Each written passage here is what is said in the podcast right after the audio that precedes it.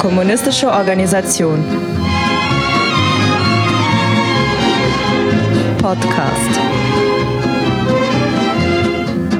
Herzlich willkommen zu einer neuen Ausgabe vom äh, Podcast der Kommunistischen Organisation. Ich bin äh, sehr gespannt auf die heutige Folge. Ähm, ich äh, bin äh, Max und mache die Moderation heute vor allem so ein bisschen, habe äh, drei spannende Gäste mit dabei, die Nadja, den Dave und den Philipp.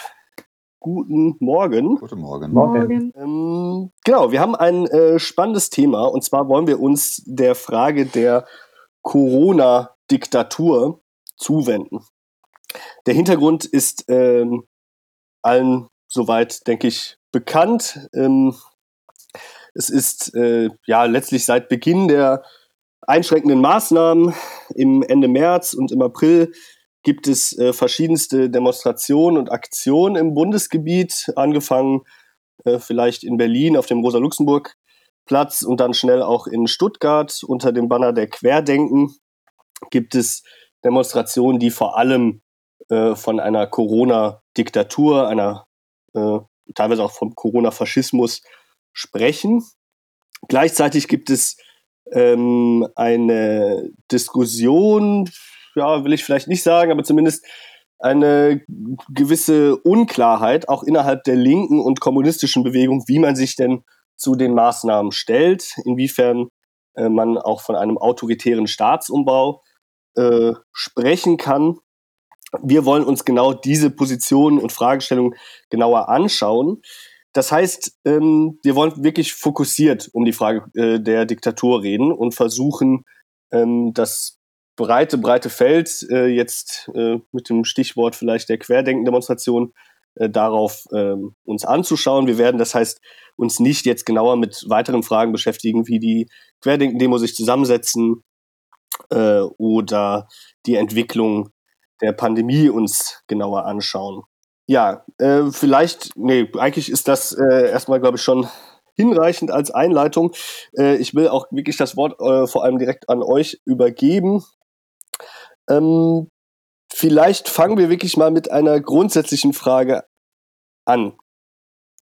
Inwiefern seht ihr denn die Corona-Krise als Ausdruck eines autoritären Staates? Also genau die Positionen, die sich eigentlich unter den Querdenken-Demonstrationen versammeln, äh, Merkel-Diktatur, Corona-Diktatur, ähm, Vergleiche mit dem Sozialismus oder Faschismus, äh, die da immer wieder zu hören sind. Ähm, womit haben wir es also eigentlich gerade zu tun? Leben wir in einer Diktatur? Leben wir in einer De äh, Demokratie? Äh, was sind da eure Positionen dazu? Und dann können wir vielleicht in dem Kontext uns auch die Position der Querdenken ein bisschen mit anschauen. Vielleicht kannst du einmal anfangen, Nadja. Ja, ich kann einmal kurz skizzieren, wie sie diese Position der Diktatur ähm, entwickeln. Ich, wobei ich glaube, dass äh, den allermeisten auch schon bekannt sein sollte, was so ungefähr da gesagt wird. Wir beschäftigen uns ja jetzt auch schon seit einigen Monaten damit. Ähm, vielleicht kann man zuerst sagen, dass die Entwicklung, ähm, die eigentlich schlechte Entwicklung, dass es zu einer Professionalisierung und auch ja, Zentralisierung und Vereinheitlichung dieser Querdenkenbewegung ähm, gekommen ist, auch eine gute Seite hat sozusagen, weil es jetzt übersichtlicher ist für uns zu sehen, welche Gruppen das sind. Im Frühjahr hatten wir ja noch ähm, eine Unmenge an verschiedenen Gruppen und Organisationen. Es war sehr schwer, sich einen Überblick zu verschaffen. Und jetzt fungieren diese Proteste ähm, fast einheitlich unter dem Label Querdenken. Und es gibt noch einen zweiten Unterschied, würde ich sagen, zum Frühjahr. Damals war der Hauptslogan auf den Demonstrationen, dass ähm, die Errichtung der Corona-Diktatur verhindert werden muss. Es wurde damals auch viel gesagt, dass man sich 1933 befindet. Das wird jetzt teilweise auch noch mal gesagt, aber ein bisschen anders. Also eigentlich glaube ich, dass die Querdenker-Proteste jetzt umgeschwenkt sind und die AfD auch und die maßgeblichen Kräfte, die dort eine Rolle spielen und sagen, dass mit der Verabschiedung des Infektionsschutzgesetzes am 18.11. eigentlich die Corona- und Merkel-Diktatur errichtet wurde. Ähm, das Grundgesetz wurde abgeschafft, das hört man immer wieder. Und ähm, jetzt gilt es sozusagen, den äh, Widerstand dagegen zu organisieren und die Diktatur wieder zu stürzen. Ähm, für die Einschätzung der Querdenken-Demos ist es vielleicht nicht unwichtig zu, zu sehen, dass es nicht so was wie ein richtiges Programm von diesem Querdenken gibt. Also es gibt irgendwelche Stichpunkte, ein paar Zeilen auf deren Webseite, was so ihre Forderungen sind, also Beendigung des Notstandes. Ähm, wir haben es mit einer epidemischen Lage von nationaler Tragweite zu tun. Ähm, sie fordern direkte Demokratie und eine neue Verfassung. Aber die meisten Positionen, die wir so mit Querdenken verbinden, sind eigentlich Positionen, die eher von bestimmten ähm, ideologischen Führungskräften entwickelt werden, von den Gründern der Bewegung und halt auf der Straße dann eine Rolle spielen. Also, dass sie sagen, ja, die Diktatur, das ist sozusagen über das Infektionsschutzgesetz, was auch Ermächtigungsgesetz genannt wird. Diesen Begriff hat Ken Jebsen auch maßgeblich mitgeprägt. Soll eine Alleinherrschaft einer kleinen Elite etabliert werden, ähm, die Bevölkerung soll unter Zwangsmaßnahmen gesteckt werden, zum Beispiel das Tragen von Masken. Die Meinungsfreiheit und Versammlungsfreiheit soll äh, stark eingeschränkt, wenn nicht sogar abgeschafft werden. Grundrechte wurden abgeschafft.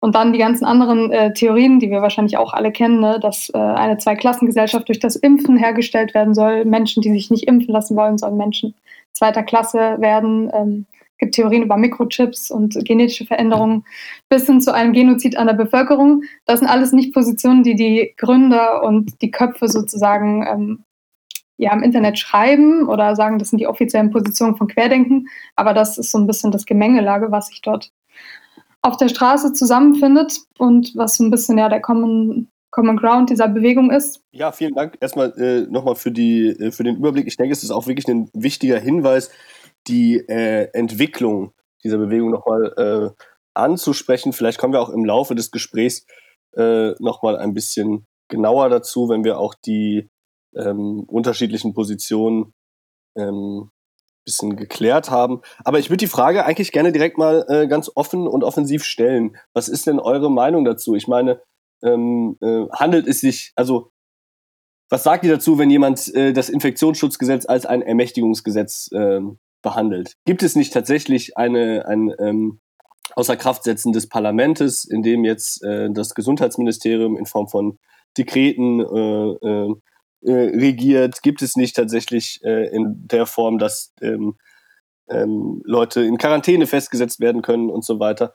Tatsächlich äh, eigentlich eine massive Einschränkung von Grundrechten und Grundfreiheiten.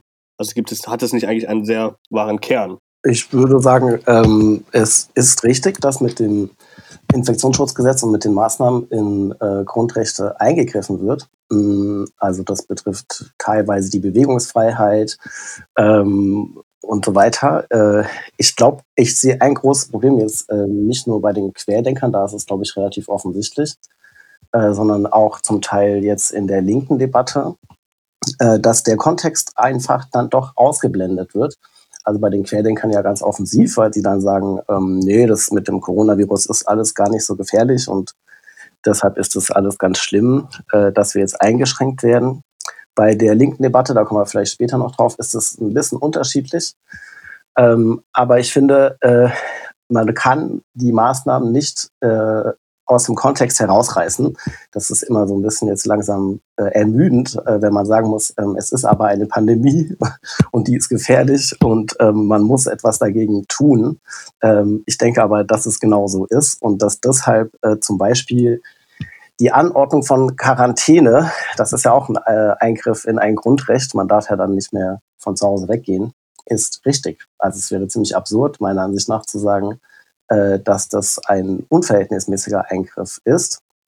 Oder auch das Tragen von Masken im öffentlichen Raum. Ähm, ebenso wie der, äh, die Einschränkung von Kontakten. Ähm, also das heißt, diese Maßnahmen sind, äh, muss man ja erstmal dann diskutieren, ob man denkt, dass die falsch oder unnötig sind. Ähm, aus meiner Sicht sind sie nicht unnötig. Was jetzt die Frage des Parlaments und so weiter anbetrifft, äh, der, da können wir nochmal drüber diskutieren. Also ich sage mal so, wenn man davon ausgeht, dass es eine ähm, akute Situation ist, in der schnell gehandelt werden muss, dann äh, ergibt sich daraus natürlich schon, dass die Exekutive ein größeres Gewicht hat. Ähm, das heißt, auch da finde ich, kann man nicht so ganz formal diskutieren. Ähm, davon mal abgesehen, dass wir als Kommunisten uns ja auch die Frage stellen müssen, welche Rolle spielt das Parlament in der bürgerlichen Demokratie eigentlich? Also welche Funktion hat es denn eigentlich für die bürgerliche Herrschaft? Und wie bewerten wir das? Aber das äh, tatsächlich die Exekutive bestimmte Dinge äh, anordnen muss, würde ich auch sagen, ist eigentlich in äh, einer Pandemiesituation erstmal gegeben. Also das heißt, dass äh, das, was diese konkreten Maßnahmen anbetrifft, schon mal sehr fragwürdig ist. Aber das ist ja auch eher so, dass die, äh, dass viele sagen, es ist insgesamt die Entwicklung zu einer Diktatur. Und also das äh, finde ich ziemlich fragwürdig, weil ich sage jetzt mal provokativ, äh, dass auch in der Pandemiesituation bestimmte demokratische Freiheiten, sogenannte, gegeben sind. Also man, es finden ja Versammlungen zum Beispiel statt, wenn sie die ähm, Vorschriften zur Pandemie einhalten. Also es ist ja nicht so, dass komplett alles äh, außer Kraft gesetzt ist.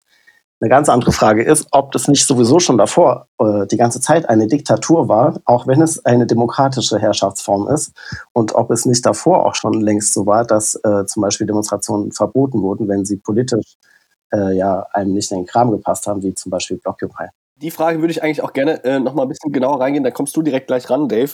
Ähm, aber also, weil die, du hast jetzt schon ganz viele Fragen aufgeworfen, auf die wir jetzt, glaube ich, die wir so ein bisschen ordnen müssen. Die Frage von äh, der äh, Verhältnismäßigkeit spielt ja eine große Rolle auch äh, für die äh, Kritiker äh, oder von Kritiker sind wir ja auch, aber im Sinne der ähm, Querdenken-Demonstration vor allem. Ähm, aber ich würde wirklich die Frage nochmal genauer reingehen, in welchem, welchen Staat haben wir denn eigentlich vor uns? So. Weil das ist, also mein Eindruck ist eben, das, was ähm, mindestens Teile, wenn nicht sogar die wesentlichen Teile der Querdenken-Demonstration sagen, es ist also im Sinn, also mit dem Begriff Merkel-Diktatur auch, äh, sagen sie eigentlich auch, es ist schon äh, die ganze Zeit eine Form von Diktatur eigentlich äh, hier äh, eingerichtet, äh, die sich jetzt äh, im Zuge der Corona-Pandemie nur noch mal deutlicher zeigt. Ähm, und in dem Kontext würde ich gerne diskutieren, was ist denn unsere, unser Verständnis davon, welchen Staat haben wir denn eigentlich hier ähm, vor uns? Ähm, ich weiß nicht, ob du jetzt direkt darauf äh, antworten kannst, aber ich würde dir auf jeden Fall das Wort mal geben, Dave. Ja, ähm, genau. Ähm, ob wir jetzt einen autoritären Staat vor uns haben, ob das äh, Ausdruck eines äh, autoritären Staats, einer Diktatur ist. Ähm, man kann schon sagen, natürlich ist diese ganze Krisenbewältigung Ausdruck eines autoritären Staates. So, aber ähm, ich würde es von der anderen Seite aufrollen. So, die Leute, die dort auf die Straße gehen mit bei diesen Corona-Protesten, sind ein kleiner Teil im Verhältnis zur restlichen Bevölkerung. Äh, Umfragen haben äh, sehr klar gezeigt, dass ein Großteil der Leute in diesem Land einfach wirklich Angst vor diesem Virus auch haben. Und das autoritäre Moment besteht ja nicht darin, dass wir jetzt einen Freizeitlockdown haben, dass wir jetzt Masken tragen müssen an bestimmten Orten, dass äh, Versammlungen nur eingeschränkt passieren können. Das autoritäre Moment besteht doch darin, wo Leute mit Symptomen in Todesangst wirklich zu Hause sitzen oder zum Arzt gehen, einen Test verlangen und diesen nicht bekommen. Ja, das autoritäre Moment besteht doch darin, dass Leute sich weiterhin auf Arbeit schleppen müssen, so dass Leute sich weiterhin um ihre äh, mit Kontaktbeschränkungen allen um ihre Angehörigen kümmern wollen. So darin besteht doch das autoritäre Moment. Ja, und das wird ja nicht diskutiert. So, es ist ja, es ist ja wirklich eine Verquerung der Diskussion. So, es sind die ultraliberalen Hardliner, die dort jetzt auf die Straße gehen und sagen, nee, es darf gar nichts an Einschränkungen, gar nichts an Maßnahmen geben, ähm, um, um jetzt halt irgendwie äh, die vermeintlich bürgerlichen Freiheitsrechte ähm, äh, weiter, weiterhin ähm, haben zu können. So. Und da muss, ich glaube, da muss man eher drüber reden. Was meint denn eigentlich Freiheit? Ist es denn eine Freiheit, bestimmte Sachen nicht machen zu müssen? Oder ist es nicht eine, ein, ein Mehr an Freiheit, ähm, sich auch äh, geschützt zu fühlen, sich auch abgesichert zu fühlen und auch irgendwie von, äh, durch den Staat irgendwie, naja, äh, ernst genommen äh, zu fühlen? Sehe ich genauso. Ich glaube, dass äh, das meinte ich auch, dass man, wenn man das aus dem Kontext herauslöst und die Debatte so abstrakt wird sozusagen, dann äh, kann das äh, ja zu falschen Schlussfolgerungen kommen. Aber ich äh, denke auch, dass eigentlich, also äh, wir als Kommunisten sagen ja, äh, dass wir in einer Diktatur des Kapitals leben. Und ich würde sagen, das ist auch so. Und diese Diktatur des Kapitals hat ja verschiedene Formen. Also das kann eine parlamentarische Demokratie sein, äh, das kann eine Militärdiktatur sein, das kann eine faschistische Diktatur sein äh, und dann gibt es noch alle möglichen Formen dazwischen, sage ich jetzt mal. Aber auch die parlamentarische Demokratie ist eine Diktatur des Kapitals. Und das heißt, äh, der Staat, den wir da vor uns haben, ist, ich sage mal jetzt so ein bisschen mit Lenins Worten, eine Maschine in der Hand der Bourgeoisie zur Unterdrückung der Arbeiterklasse. Und das ist natürlich vor der Pandemie so gewesen und das ist auch in der Pandemie so. Ich glaube, man kann das äh, gut erkennen vor der Pandemie, äh, dass äh, dass die wirklichen Bedürfnisse und Forderungen und Interessen der Arbeiterklasse unterdrückt werden und dass sie auch jetzt in der Pandemie unterdrückt werden. Das, was Dave gerade gesagt hat, sehe ich auch so, dass eigentlich, wenn man mal nur jetzt, was die Pandemie anbetrifft, nimmt, äh, eine moderne Gesellschaft hat natürlich die Notwendigkeit, wenn eine Pandemie ausbricht, sofort so viel Informationen und Daten zu sammeln über diese Pandemie wie nur möglich. Also das heißt Massentests, äh, statistische Erfassung, ähm, damit man überhaupt ein Bild bekommt und dann eben auch Infizierte zum Beispiel isolieren kann. Und das ist ja hier gar nicht der Fall. Also in dem Moment, wo die Fallzahlen gestiegen sind, wurden die Tests reduziert. Äh, also das heißt, dass äh, wir an vielen Stellen erkennen können, dass es eben gerade darin, wie die, der Staat mit der Pandemie umgeht, eine Diktatur des Kapitals ist und die Interessen des Kapitals über den Interessen der Bevölkerung stehen. Das finde ich ein sehr, sehr wichtig. Achso, gerne, Nadja. Ja.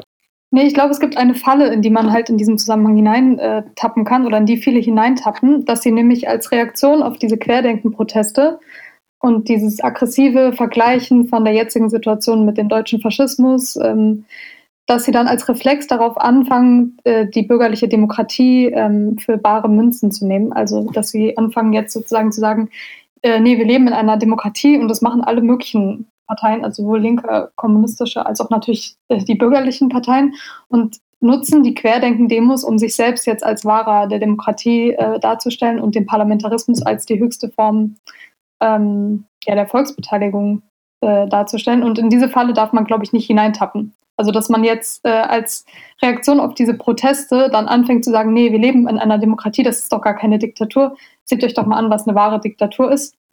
Trotzdem, glaube ich, ist die Unterscheidung zwischen verschiedenen Ausprägungen von bürgerlicher Herrschaft sehr wichtig, dass wir die auch äh, uns klar machen. Also, dass wir sehen, dass es natürlich schon einen Unterschied macht, äh, ob wir in einer offenen Diktatur wie dem Faschismus leben oder eben in einer Form, in der bestimmte ähm, demokratische Prozedere eine Rolle spielen und bestimmte Formen ähm, der Äußerung sozusagen möglich sind. Und ähm, wir dürfen nicht einfach sozusagen, nur weil wir allgemein sagen, ja, wir leben in einer Diktatur des Kapitals, dann nicht mehr eine konkrete Einschätzung darüber treffen, in welcher Form sich sozusagen unsere bürgerliche Herrschaft jetzt in Deutschland gerade befindet. Ja, ich ähm, kann dem erstmal äh, ähm, folgen und beipflichten. Also ich denke, das Entscheidende ist auch wirklich in dieser Diskussion, dass wir herausstellen, okay, es, ja, es wird diktiert gerade. Es gibt eine Form von äh, ähm, ja, Herrschaft auf jeden Fall von äh, ähm, Maßnahmen, die uns aufoktroyiert werden, sage ich, sag ich mal. Und ähm, wir müssen verstehen quasi, welchen ähm, äh, Hintergrund die haben, welches Fundament haben die, ja. Und das ist eben, äh, äh sind, die, sind die Interessen des äh, Kapitals, sind die Interessen der Kapitalisten, die hier durch den bürgerlichen Staat Geltung verliehen bekommen, ja. Und das heißt, in dem Sinne ähm, da kommen wir, denke ich, in der weiteren Diskussion auch dazu, müssen wir uns auch zu den Maßnahmen stellen. Welche, äh, und das heißt dann ganz konkret auch sich anzuschauen, welche Maßnahmen sind tatsächlich äh, im Sinne unseres Gesundheitsschutzes äh, richtig und welche sind äh, eben äh, sind eben falsche Maßnahmen. Das diktiert wird, äh, dass es quasi eine Form von Herrschaft und auch direkterer Herrschaft vielleicht in der Pandemie gibt, ist, denke ich, klar. Ähm, aber äh, zwei Punkte jetzt noch, die ich gerne besprechen wollen würde zu dieser, vor allem zu den Querdenkern selbst. Ähm, geht es ihnen denn überhaupt wirklich darum? Also ich meine, ich meine, sie, äh, also wenn wir, wenn wir feststellen und sagen, okay, auch vor der Pandemie, ja, gab es eine Form von, äh, ähm, ja, gab es eine Herrschaft des Kapitals? Gibt es eine, ähm, äh, gibt, sind es andere Interessen, die die im Wesentlichen unser Leben bestimmen? Gibt es Gesetze, an die man sich halten muss und so weiter und so fort? Gibt es eine Form von Diktatur? Wenn äh, die Querdenker jetzt auf die Straße gehen und äh, äh, Freiheiten einfordern, ist, sind sie dabei eigentlich ernst zu nehmen? Also geht es ihnen wirklich um eine Abschaffung der Diktatur oder geht es ihnen das wäre jetzt ist ein bisschen äh, suggestiv vielleicht oder rhetorisch, aber es geht es Ihnen nicht äh, tatsächlich um sehr konkret äh, diese Maßnahmen, die Ihnen nicht schmecken sag ich mal. Es geht ihnen ganz konkret um, um individuelle äh, Freiheiten, um liberale Freiheiten. Ja, und das ist ein sehr egoistischer An, äh, Ansatzpunkt.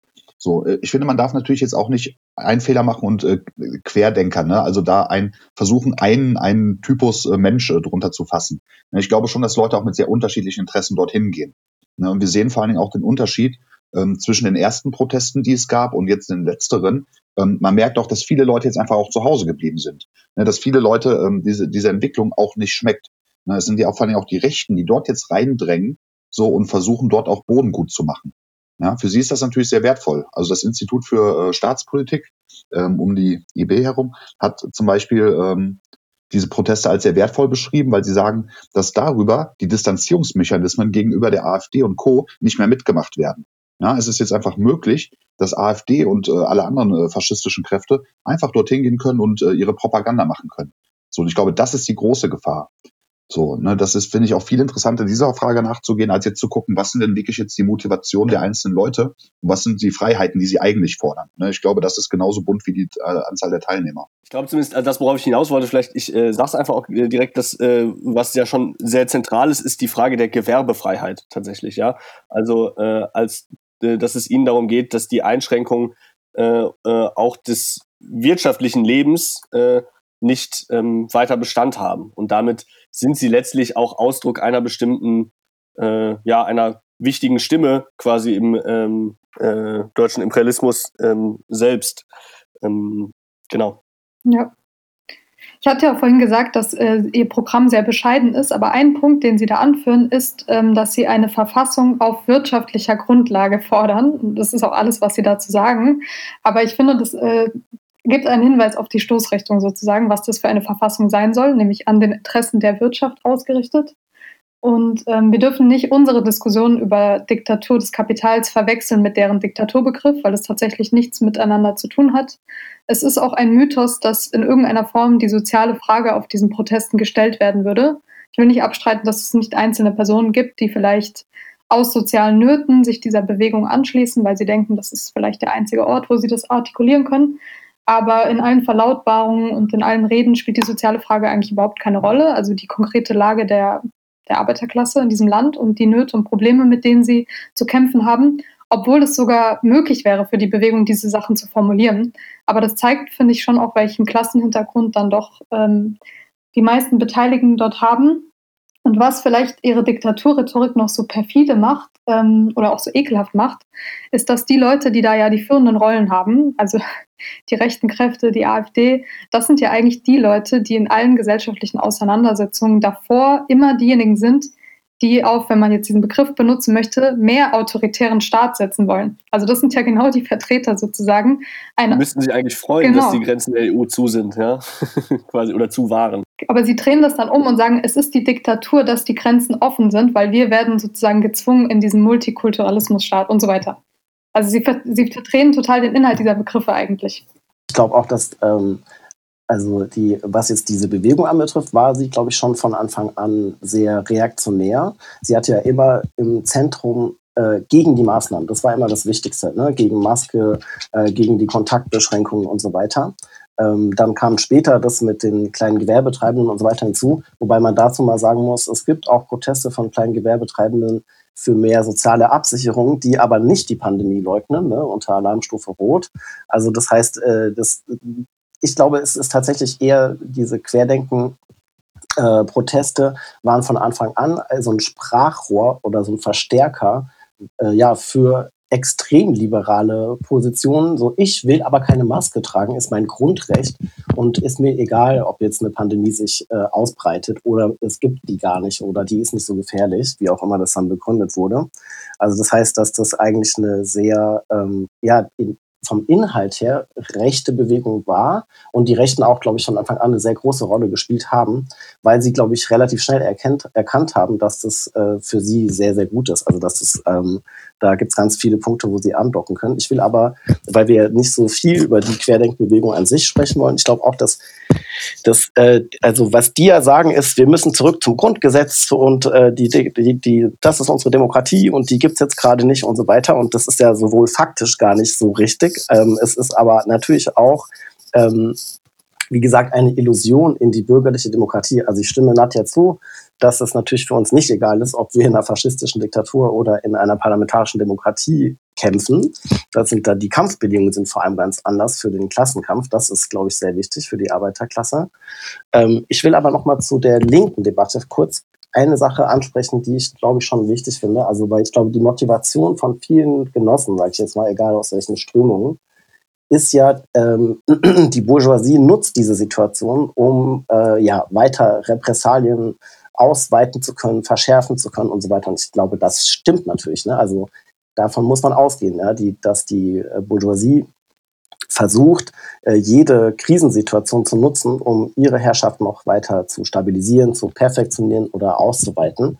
Dazu würde ich auch wirklich, äh, äh, glaube ich, also dazu kommen wir, glaube ich, später nochmal ausführlicher. Ich würde noch eine Frage tatsächlich zu der Querdenken-Sache reinwerfen als äh, jetzt aktuelle Entwicklung. Es gibt jetzt zunehmend, ähm, äh, werden angemeldete Demonstrationen aus dem Querdenken-Spektrum ähm, äh, untersagt oder äh, verboten ähm, abgesagt oder, äh, und es gibt auch äh, die ähm, Beobachtung der Querdenken 711 oder ähm, aus Baden-Württemberg durch den äh, Verfassungsschutz, den Landesverfassungsschutz. Gibt es äh, denn nicht, sind diese Entwicklungen nicht eigentlich ähm, gute Argumente, die ihnen Recht geben, dass hier tatsächlich ähm, eine Diktatur äh, herrscht, die sie äh, auch äh, tatsächlich unterdrücken will und äh, dergleichen. Ja. Ja, das ist eigentlich eine lustige Frage, weil natürlich, natürlich ist es so, dass der, ähm, dass der Staat als ideelle Gesamtkapitalist ähm, ein Interesse daran hat, dass, dass es der Wirtschaft gesamt gut geht. Ja, und jetzt man hat steigende Fallzahlen, man hat äh, eine verschärfende Krise. Man merkt, dass selbst diese lapidaren ähm, Einschränkungen, die man gemacht hat, einfach nicht greifen. So. Und natürlich muss der Staat jetzt dagegen vorgehen und muss auch diese Demos äh, aggressiv unterbinden. So, ne? Also er wird auch in, in Zukunft, wenn es jetzt wirklich dazu kommt, dass diese Leute sich noch mit großen äh, Zahlen versammeln, ähm, wird er dagegen vorgehen müssen, ganz klar. So, aber wie gesagt, das liegt ja, das liegt ja in seinem Gesamtinteresse. Ne? Und diese kleinen, ich nenne sie mal jetzt kleine Gewerbetreibende oder Kleinbürger, die dort auf der Straße sind und ihre äh, kleinbürgerlichen Freiheitsrechte irgendwie einfordern, die müssen dann halt leider dahinter zurückstecken. So, ja, das heißt, sie werden von der gleichen Diktatur in Anführungszeichen, die sie ja selber, ähm, die sie ja selber unterstützen, nämlich im Kapitalismus, ja, die, die bürgerliche Herrschaft. So, genau von der werden sie jetzt auch mal zurückgedrängt. So im Interesse des Gesamtkapitals. Ja. Das ist wirklich die Frage, ob das so ist, ehrlich gesagt. Aber ähm, also vielleicht auch noch als eine Zusatzfrage: Müssen wir die Meinungsfreiheit nicht eigentlich verteidigen da? Äh, also ich finde, dass das mit diese Querdenken-Sachen Nutzen der Bourgeoisie in doppelter Hinsicht oder in mehrfacher Hinsicht sogar eigentlich. Erstens nutzen sie äh, in dem Sinne, dass sie ja, äh, wie gesagt, der Verstärker sind für äh, die eigentlich, das eigentliche Interesse der Bourgeoisie ist ja äh, nicht so viel Maßnahmen, wenn es geht. Und bitte auch, das soll alles nicht so viel Geld kosten und alles nicht so ein Aufwand sein mit dieser Bekämpfung der Pandemie. Ja? Also wir können ja mal irgendwann nochmal einen Vergleich machen wie in China die Pandemie bekämpft worden ist. Also da sind ganz andere gesellschaftliche Ressourcen bewegt worden und mit Erfolg, wie wir wissen. Und hier ist es ja so, dass die Bourgeoisie sich denkt, naja gut, wir müssen aufpassen, dass jetzt nicht zu viele Arbeitskräfte da verloren gehen und dass es nicht total ausufert, aber eigentlich, oh, wir wollen halt, dass es so schnell wie möglich vorbei ist und uns nicht viel Geld kostet und so weiter. Ne? Und dafür sind die Querdenken-Proteste eine super äh, Verstärkung gewesen auf der Straße.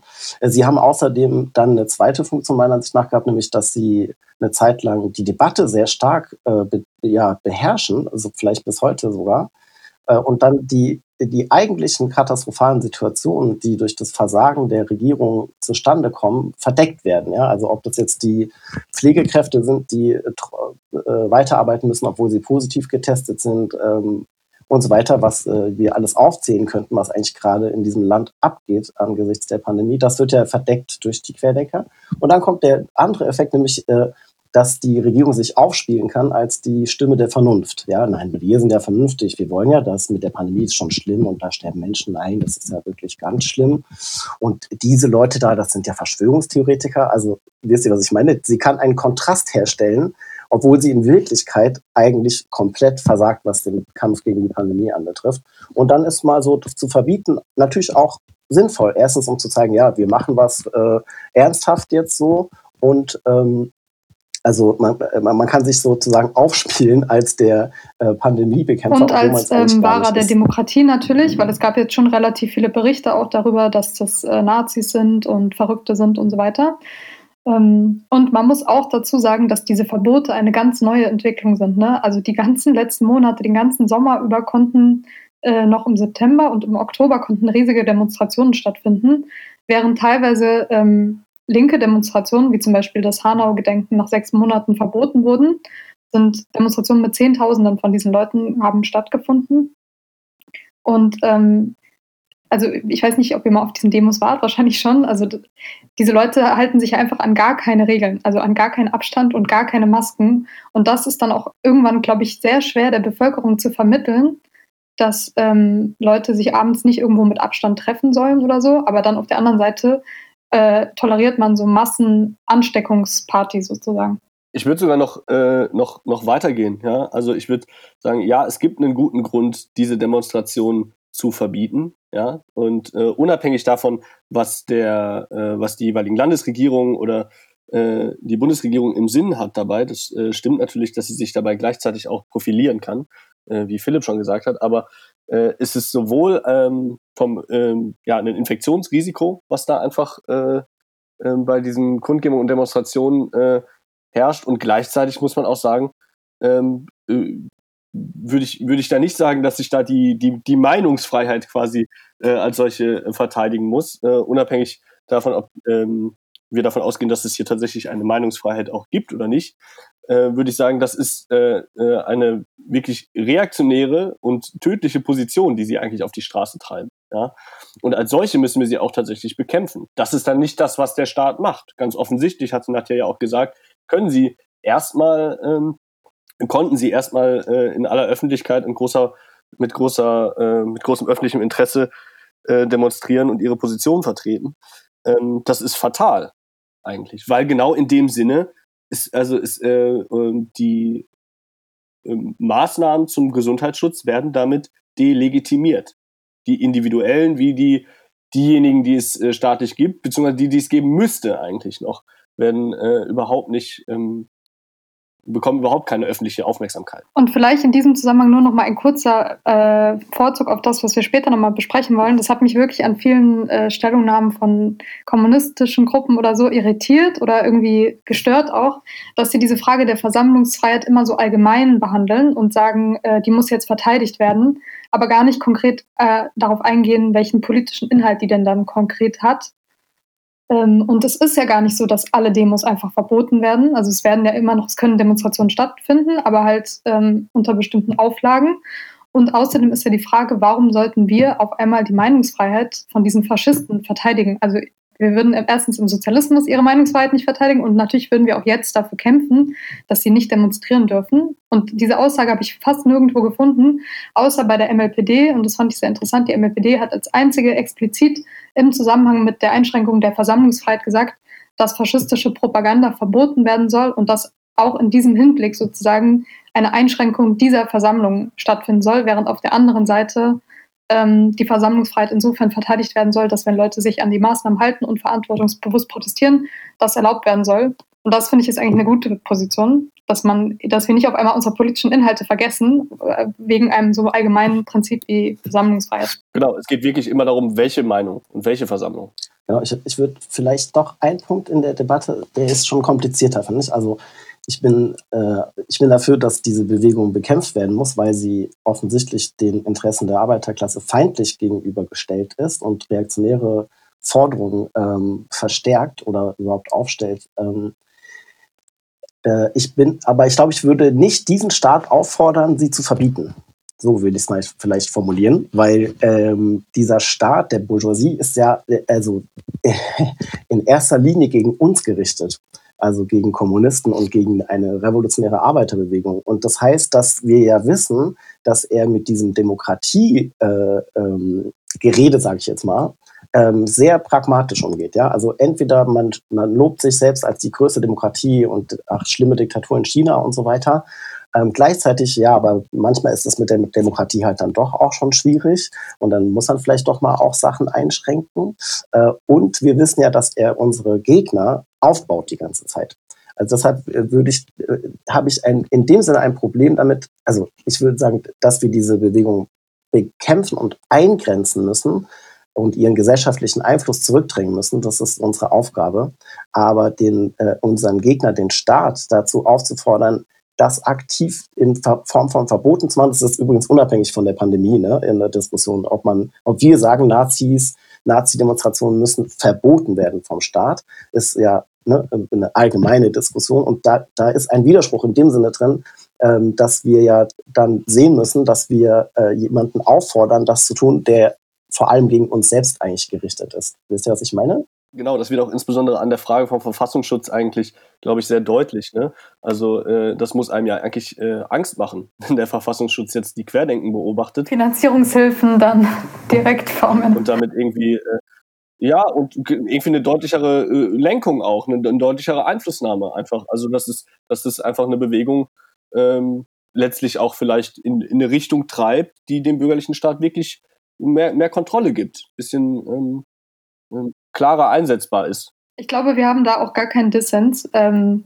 ich glaube nur trotzdem, wenn Leute einen fragen, äh, ja, was würdet ihr denn mit denen machen, dann würde ich, ich sagen, ja, klar würden wir nicht erlauben, dass die laufen. Also, und wir würden nicht allgemein irgendeine Meinungsfreiheit oder Versammlungsfreiheit verteidigen. Die es ja auch einfach nicht gibt. Das muss man wirklich klar sagen, einfach. Also, es ist, also, das, was, also, damit meine ich nicht irgendwie, jeder kann hier, äh, äh, äh seinen Freunden oder sowas kann er sagen, was er will oder sowas. Das ist äh, was völlig anderes so, ne? Aber ähm, äh, die, die Meinungsfreiheit als im Sinne von, okay, gleichwertiger äh, politischer Austausch äh, der, äh, derjenigen, die an der Gesellschaft beteiligt sind, das ist überhaupt nicht, das können wir hier nicht feststellen. So, ne? Das, was hier herrscht, sind die Meinungen, die besonders ähm, äh, das, äh, das Geld äh, und die Produktionsmittel im Hintergrund haben. Das sind diejenigen, die ihre Interessen mächtig auch äh, in Form von öffentlicher Meinung vertreten können. So, das heißt, klar, also diese Art von Meinungsfreiheit verteidigen wir nicht. Nee. Okay, ich würde gerne äh, ein bisschen äh, weitergehen ähm, zu ähm, ähm, vielleicht ein bisschen na, einer anderen ähm, Position, äh, die sich vielleicht auch nur in Nuancen unterscheidet, aber ähm, inwiefern denn die Corona-Pandemie nur ein Vorwand ist, um einen autoritären Staatsumbau äh, zu betreiben. Das heißt, eine, eine Position, die letztlich äh, eher in die Richtung geht, ähm, ähm, die äh, ja, Gefährlichkeit des Virus äh, anders einzuschätzen äh, und zu sagen, dass das letztlich nur als eine Kulisse dient. Ähm, vielleicht könnt ihr mal so ein bisschen sagen, wen ihr vielleicht so in diese Richtung ähm, äh, wahrgenommen habt und äh, was ihr davon haltet. Vielleicht kann Philipp mal einen Aufschlag machen. Ja, genau. Also ich habe mir ein paar verschiedene Texte angeschaut. Ähm, unter anderem eine Broschüre vom Verein Klartext e.V., wo ich übrigens auch Mitglied bin, ähm, vom Rainer Roth und anderen äh, Genossen. Ähm, und ich muss erstmal dazu sagen, dass ich Rainer Roth sehr schätze. Er hat die besten Analysen zu Existenzminimum, Mindestlohn, der Weltwirtschaftskrise von 2008, äh, zu Arbeitslosigkeit und Rente und so weiter geschrieben, die ich kenne. Und ich habe viel von ihm gelernt, immer. Ähm, und ich glaube auch, dass äh, die Motivation, die er hat, äh, das auch, die auch andere haben, nämlich zu sehen und zu wissen, dass dieser Staat unser Feind ist und dass er sehr gefährlich ist und sehr viele Dinge ausnutzt, die teile ich genauso wie eine Kritik an großen Teilen der linken Bewegung, die sehr opportunistisch ist, die teile ich auch. Ähm, trotzdem, äh, also deshalb will ich sozusagen, ist meine Kritik solidarisch gemeint. Ja? Ich will, dass es dann eine Debatte gibt, das wäre gut. Ähm, aber inhaltlich widerspreche ich doch sehr deutlich dem, was die Autoren äh, sagen zur Pandemie und auch ähm, ja, zur, ähm, zur gesellschaftlichen Entwicklung. Ähm, ich sage jetzt mal kurz Version, dass ähm, es darum geht, dass der Lockdown gar nicht nötig gewesen wäre. Der Virus wäre quasi von alleine weggegangen ähm, und man hätte absichtlich diesen Lockdown gemacht, ähm, um verschiedenste Dinge damit durchzusetzen. Unter anderem, also ich gehe mal jetzt auf diese ökonomischen, die äh, als Vermutung von den Autoren genannt werden, nicht ein, sondern eher auf den der, mit der Frage der Diktatur. Ähm, ich, ich lese mal kurz einen Satz vorher. Ein gewaltiger Säuberungsprozess von allem, was die Kapitalistenverbände immer schon gestört hat, ist mit der Corona-Krise möglich. Die Vereinzelung, die Förderung des sozialen Unfriedens, die Möglichkeiten, alle sozialen, kulturellen, gewerkschaftlichen und politischen Bewegungen des Widerstands zu behindern oder zu verbieten, erleichtert den gewaltigen Kehr aus, der uns bevorstehen könnte. Äh, Zitat Ende. Also auch da nochmal will ich sagen, ja, wir müssen gucken, wie nutzt die Bourgeoisie diese Situation jetzt aus, ähm, um äh, ihre Interessen besser äh, durchsetzen zu können. Da bin ich auf jeden Fall dafür, dass man das machen muss. Aber das, was hier beschrieben wird, hinterfrage ich doch sehr stark. Also mal abgesehen davon, dass ich, äh, habe, hatte ich ja schon gesagt, dass das äh, die Annahme, dass die äh, Pandemie eigentlich quasi von alleine weggehen würde und auch nicht so gefährlich ist, wie es dargestellt wird, halte ich für falsch. Und dass die Herrschenden absichtlich Lockdowns machen, obwohl sie es gar nicht müssten, das kann man gar nicht erklären, meiner Ansicht nach. Ähm, jetzt hier die Frage, ist es denn so, dass quasi äh, jetzt ähm, eine, ich, ich sage jetzt mal, offenere Diktatur eingerichtet wird? Also ist es so, dass jetzt die äh, Bourgeoisie dazu übergeht, ähm, diesen Care-aus zu machen und das, äh, das würde ich doch sehr stark hinterfragen. Also zum einen nochmal mit dem Kontrast zu vor der Pandemie. Ähm, ich nenne mal ein Beispiel Streiks in der Daseinsvorsorge, ja, also Pflege oder Energie oder ähm, Bahn und so weiter. Ähm, diese Streiks wurden schon immer äh, bekämpft mit Argumenten, dass das eigentlich nicht gemacht werden dürfte in diesen Sektoren. Und es gab auch schon konkrete Überlegungen, die, das Streikrecht in diesen Bereichen noch mehr einzuschränken. Ähm, das sehe ich jetzt gerade in der Pandemie nicht unbedingt, dass es dazu konkrete Pläne gibt. Ähm, überhaupt stelle ich mir die Frage, ist es denn eine Situation gewesen äh, vor der Pandemie, wo die bürgerliche Herrschaft ähm, in Frage gestellt war, wo es irgendwie brenzlig geworden ist? Ich glaube nicht, dass das der Fall gewesen ist, in Deutschland zumindest nicht, auch in Europa nicht. Das heißt, die Frage ist, was sollte jetzt der Grund dafür sein, ähm, das zu machen? Und damit will ich eine allgemeine Frage verbinden. Die parlamentarische Demokratie ist ja für die bürgerliche Herrschaft eigentlich eine sehr gute Form. Also sie verdeckt so ein bisschen, dass es eigentlich eine Diktatur ist. Also viele Menschen haben ja zwischenzeitlich schon zumindest das Gefühl, irgendwie, vielleicht kann man ja zumindest wählen und so weiter. Also sie kann viel besser integrieren als eine offene Diktatur. Auch die gesellschaftlichen Veränderungen sind viel besser feststellbar durch eine größere offene Debatte.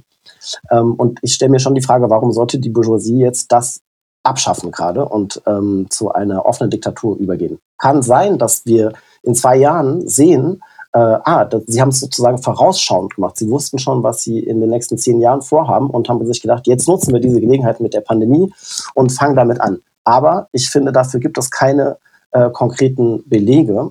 Und das heißt, dass äh, für mich schon sich die Frage stellt, äh, naja, also äh, äh, erstens ist die Frage, äh, es gab ja vorher schon diese wie Max auch äh, gerade gesagt hatte, ähm, dass es vorher schon diese Meinungsfreiheit für die Arbeiterklasse in dem Sinne eigentlich nicht gibt, abgesehen davon, dass jeder mal sagen kann, was er will. Aber als organisierte Bewegung ist es ja schon auch ein großes Problem. Und dass jetzt die Annahme da sein soll, dass sie eben diese parlamentarische Form abschaffen wollen, das halte ich für fraglich, abgesehen davon, dass eben die Begründung, dass die Pandemie gar nicht so tatsächlich da, also so gefährlich sei, sowieso falsch ist. Ja, ähm, also vielleicht, um da nochmal so ein bisschen äh, nachzuhaken. Also es gibt da, glaube ich, ähm, ich habe mir mal so ein paar Stichpunkte jetzt gemacht, von, auf die man nochmal ein bisschen genauer eingehen müsste. Zunächst einmal vielleicht wirklich die Frage, ähm, ist denn abzusehen oder ist denn äh, einzuschätzen, dass die Maßnahmen, die jetzt getroffen wurden, ja, äh, tatsächlich längerfristigen Bestand haben sollen? Also dass die tatsächlich, das wäre ja quasi ein eines der äh, Argumente, dass jetzt eigentlich, ne, Corona ist nur der Vorwand, um hier eigentlich Maßnahmen einzusetzen, die uns grundsätzlich und längerfristig äh, unserer Freiheiten äh, berauben.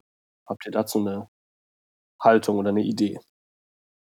Ist das der Fall? Also erstmal wollte ich sagen, dass diese Position, die Philipp da skizziert hat, die ist jetzt nicht nur bei Rainer Roth. Also ähm, jetzt vielleicht nicht in dieser krassen Form und auch nicht ähm, mit der Relativierung, sage ich mal, der Gefährlichkeit des Viruses, aber auch wenn man sich die Positionen äh, in DKP oder kommunistischer Aufbau, MLPD und so weiter anguckt, dann findet man schon die ganze Zeit ähnliche Argumentationsmuster, also dass eigentlich ähm, die Krise und die Corona-Gesetze als Vorwand genutzt werden, um äh, Repressionen gegen die linke Bewegung und ähm, die Arbeiterklasse sozusagen durchzusetzen, was natürlich auch ähm, also was ja nicht ganz abwegig ist sozusagen, aber also das wird von allen aufgestellt und jetzt bei der DKP äh, insbesondere, dass das ganze Teil eines ähm, Umbauprozesses, eines reaktionären Staatsumbau ist, der seit 1980 von sich geht. Vielleicht können wir da später nochmal genauer drauf eingehen, das fände ich auch sehr spannend.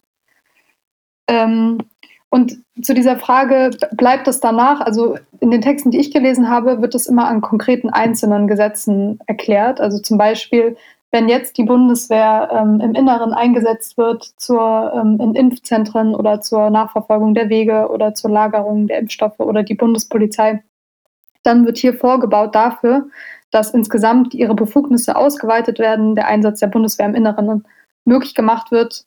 Ähm, und das wird dann auch nach Corona sozusagen wieder, kann dann eine Gefahr für uns werden, weil auch die gesellschaftliche Akzeptanz äh, dafür steht und weil auch, aber da bleiben diese Texte dann immer ähm, seltsam unkonkret, weil es ja dann auch eine andere rechtliche Grundlage gibt. Das heißt, so ein bisschen implizit ist dann schon die Annahme da drin, dass dann diese Gesetze nicht wieder zurückgenommen werden oder danach sich dann auch irgendwas verändert.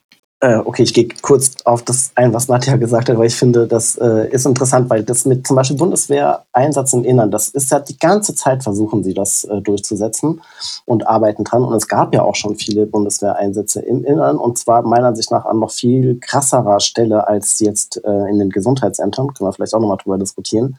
Also zum Beispiel bei den äh, Protesten gegen die G8-Gipfel und so weiter.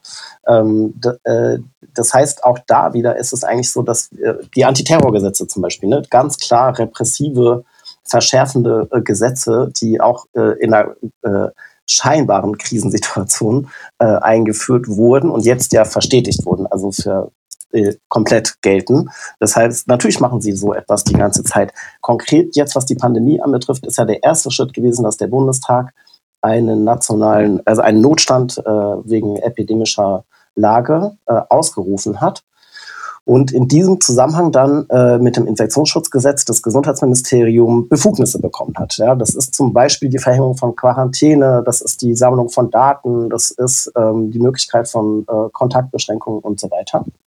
Äh, übrigens auch die Möglichkeit ähm, der ähm, Beschlagnahmung von ähm, Schutzkleidung und so weiter und auch der Anordnung von Produktion. Das wurde übrigens nicht gemacht. Und das ist eigentlich der Kern von dem, was jetzt gerade auf dieser staatlich-gesetzlichen äh, Ebene stattfindet, äh, was sie jetzt noch mal ein bisschen geändert haben, auch in dem Sinne, dass nach vier Wochen äh, dann gesagt werden muss, ob diese Maßnahmen weiter gelten oder nicht. Ähm, ich kann ganz ehrlich gesagt das nicht so hundertprozentig jetzt einschätzen, ob sie Teile davon ähm, überführen sozusagen in dauerhafte Gesetze. Ich denke mal, prinzipiell, das nehme ich jetzt mal an, ja, weil äh, dass wenn die Pandemie tatsächlich äh, irgendwann zu Ende geht, dass sie dann äh, diesen Notstand beenden. Also das halte ich im Moment für extrem unwahrscheinlich, dass sie das einfach weiterlaufen lassen. Ein, ein wichtiger Einschub nur, warum, also ich meine, äh, es sind nicht ähm, so kleine äh, Schäden, die auch äh, für die Kapitalisten entstehen.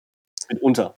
Auf ja. jeden Fall. Also vielleicht müssen wir darüber dann doch nochmal diskutieren. Also der Lockdown ist für sie scheiße. Das ist richtig doof. Erst recht, weil auch noch wahrscheinlich irgendeine äh, Art von zyklischer Krise gerade auch noch stattfindet, äh, ist es natürlich fatal, wenn du dann Nachfrage einschränkst und so weiter. Das ist überhaupt nicht cool. Deshalb machen sie es auch. Oder meinem Eindruck nach, die, diese äh, Vertreter dieser Position auch wenig Antworten darauf. Also die sagen, okay, es wird hier genutzt, um eigentlich einen autoritären Staatsumbau zu betreiben. Und ja, man muss auf jeden Fall genau hinschauen, was wird an welcher Stelle gemacht. Ich würde auch sagen, das Infektionsschutzgesetz ist ja nicht unbedingt das, äh, der Kern, sage ich mal, äh, sondern dann wirklich eher sowas wie die Antiterrorgesetze oder weiß nicht, die Polizeigesetze äh, haben sie eben auch verschärft, äh, schon vor der Krise und so. Das sind dann die Punkte, die uns wirklich ähm, betreffen für den Klassenkampf, sage ich mal mehr. Aber äh, welche Antwort haben Sie denn darauf, dass das gemacht wird dann? Also ich meine, das sind ähm, das muss man ja irgendwie erklären können, dass sie die ganzen Verluste äh, irgendwie in Kauf nehmen oder sogar befördern. Ja, also äh, vielleicht mache ich mal zwei kurze Antworten. Also beim Rainer Roth äh, ist es so, dass er sagt, zum Beispiel, dass dadurch die Bereinigung des Marktes beschleunigt wird und die Konzentration des Kapitals. Ja? Ähm, also das heißt, die Starken gewinnen und die Schwachen verschwinden vom Markt. Dazu muss man sagen, meiner Ansicht nach ist das der normale Effekt jeder kapitalistischen Krise und vor allem die Konzentration des Kapitals, die damit einhergeht eigentlich ist es so, dass die Regierungen in den letzten Krisen immer versucht haben, das zu bremsen, indem sie Rettungspakete geschnürt haben, die Notenbanken reagiert haben und so weiter. Ihr wisst äh, Bescheid. Und das tun sie jetzt ja im Moment auch massiv. Also das heißt, dass ähm, sie äh, eigentlich nicht wollen, dass das so einfach so passiert, weil sie wissen, dass das ja für ihre eigenen Monopole ein Problem sein könnte. Und die wollen sie vor allem schützen und in der internationalen Konkurrenz stärker machen. Also das finde ich, deshalb ist das kein äh, gutes Argument, äh, um zu sagen, dass sie absichtlich diesen Lockdown gemacht haben. Ja, genau. Ich glaube, äh, das ist sowieso das Problem, dass äh, ich eigentlich jetzt mal sagen würde, dass wenn man sich die Krise von 2008 anschaut, da haben sie ja auch gigantische Rettungsmaßnahmen durchgesetzt und sie hatten eigentlich nicht große Probleme damit. Also, wisst ihr, was ich meine? Das ist, ich sehe gar keine Anzeichen dafür, dass, wenn man jetzt sowas zum Beispiel machen will, so große Rettungspakete durchsetzen, also dafür musst du jetzt nicht so einen Aufwand machen mit einer angeblichen Pandemie und einem Lockdown. Das ist keine, keine gute Argumentation. Und vielleicht können wir dann tatsächlich nochmal zu einem Punkt da äh, kommen, bevor wir nochmal weitergehen und uns wirklich die kommunistischen äh, Positionen nochmal so ein bisschen genauer anschauen. Stichwort äh, Versammlungsfreiheit, äh, Bundeswehreinsatz und so. Ähm, aber die Frage der Verhältnismäßigkeit, die ist ja schon sehr zentral eigentlich. Und ähm, das, was so ein bisschen immer mitschwingt, ist äh, äh, zu sagen, okay, naja, also ich, es gibt da verschiedene Diskussionsstränge, da können wir jetzt auch nicht so in die Tiefe reingehen, weil wir jetzt keine Diskussion um die Gefährlichkeit des Virus genau hier äh, machen äh, können und wollen. Aber äh, zumindest, naja, in die Richtung zu sagen, eigentlich ähm, all diese Maßnahmen sind irgendwie ähm, unverhältnismäßig und so. Und da würde ich zumindest ja nachfragen, gibt es da nicht den wahren Kern eigentlich?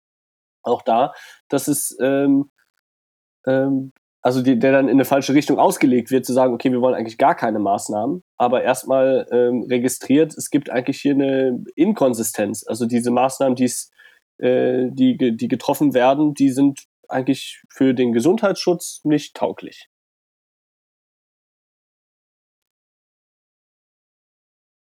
Ist das äh, irgendwie verständlich geworden, was ich meinte? Vielleicht nicht. Doch, doch, es ist doch. verständlich. Also, weil ich, das ist schon eine, ist eine komplizierte Diskussion, finde ich, eigentlich mit dieser Verhältnismäßigkeit irgendwie. Ich meine, da können wir jetzt vielleicht auch wirklich, das ist, ähm, ja, ist Großfeld. Ich meine, wir können ja jetzt auch nicht äh, äh, jetzt eine Antwort darauf geben, sowieso nicht. Ich meine, es ist einfach auch ein neues Virus, so, ne? Aber ähm, ja, also nee, ich gebe dir das mal in die Runde. Also ich finde, ich finde, ich finde, ähm, diese, diese Formulierung der Unverhältnismäßigkeit suggeriert, dass äh, zu viel gemacht werden würde. Und das würde ich sagen, ist auf jeden Fall falsch. Man kann darüber reden, was gemacht wird und ob das sinnvoll ist oder nicht. Und ähm, wir haben ja schon mehrmals auch in den älteren Podcasts festgestellt, dass die Maßnahmen sehr widersprüchlich sind, dass sie vor allem auf die individuelle Verantwortung der einzelnen Leute abzielen, während äh, am Arbeitsplatz zum Beispiel mysteriöserweise Corona anscheinend nicht zu existieren scheint. Und diese Widersprüche führen natürlich dazu, dass ähm, die Leute auch Zweifel haben, was die Maßnahmen angeht und ähm, verwirrt sind und der Regierung vielleicht auch nicht glauben. Aber unverhältnismäßig würde für mich sowas heißen wie, ja, es ist eigentlich alles gar nicht so schlimm. Und da würde ich dann sogar im Gegenteil sagen, sie sind unverhältnismäßig im Sinne von, sie sind überhaupt nicht konsequent genug, um wirklich ähm, die Ausbreitung der Pandemie effektiv einzuschätzen, was wir jetzt auch gerade sehen daran, dass die Zahlen die ganze Zeit steigen. Also ja, unverhältnismäßig ähm, unernsthaft. Ja, und also ich finde, ich, also du hast es im Prinzip gesagt, so, ne, das ist einfach diese, das ist äh, auch ne, die Inkonsistenz und Widersprüchlichkeit der Maßnahmen auch ähm, die ähm, äh, ja, Regierungsmaßnahmen insgesamt in Zweifel zieht und so, ne? Aber ich meine, wenn jetzt gesagt wird, okay, du darfst die Wohnung gar nicht mehr verlassen, auch nicht für Spaziergänge oder sowas, dann ist das, würde ich sagen, ja, das ist eine falsche Maßnahme eigentlich. Das ist fatal. Weil für die beengten Wohnverhältnisse und die vielen Leute, die teilweise äh, auf äh, wenigen Quadratmetern hausen müssen, äh, ist das äh, wichtig, auch mal an die frische Luft zu kommen, sage ich mal. Und viel wichtiger wäre eigentlich, äh, die, ähm, dass die U-Bahnen nicht voll sind, dass die Leute nicht zur Arbeit müssen, um sich da nicht äh, zu infizieren. Also in dem Sinne würde ich, äh, und das hast du im Prinzip gesagt, so, ne, ist es, ähm, sind es falsche Maßnahmen, äh, aber du, ich äh, stimme zu, und das lese ich manchmal auch, äh, habe ich so ein bisschen bei der DKP rausgelesen, irgendwie, es sind einfach zu viele Maßnahmen.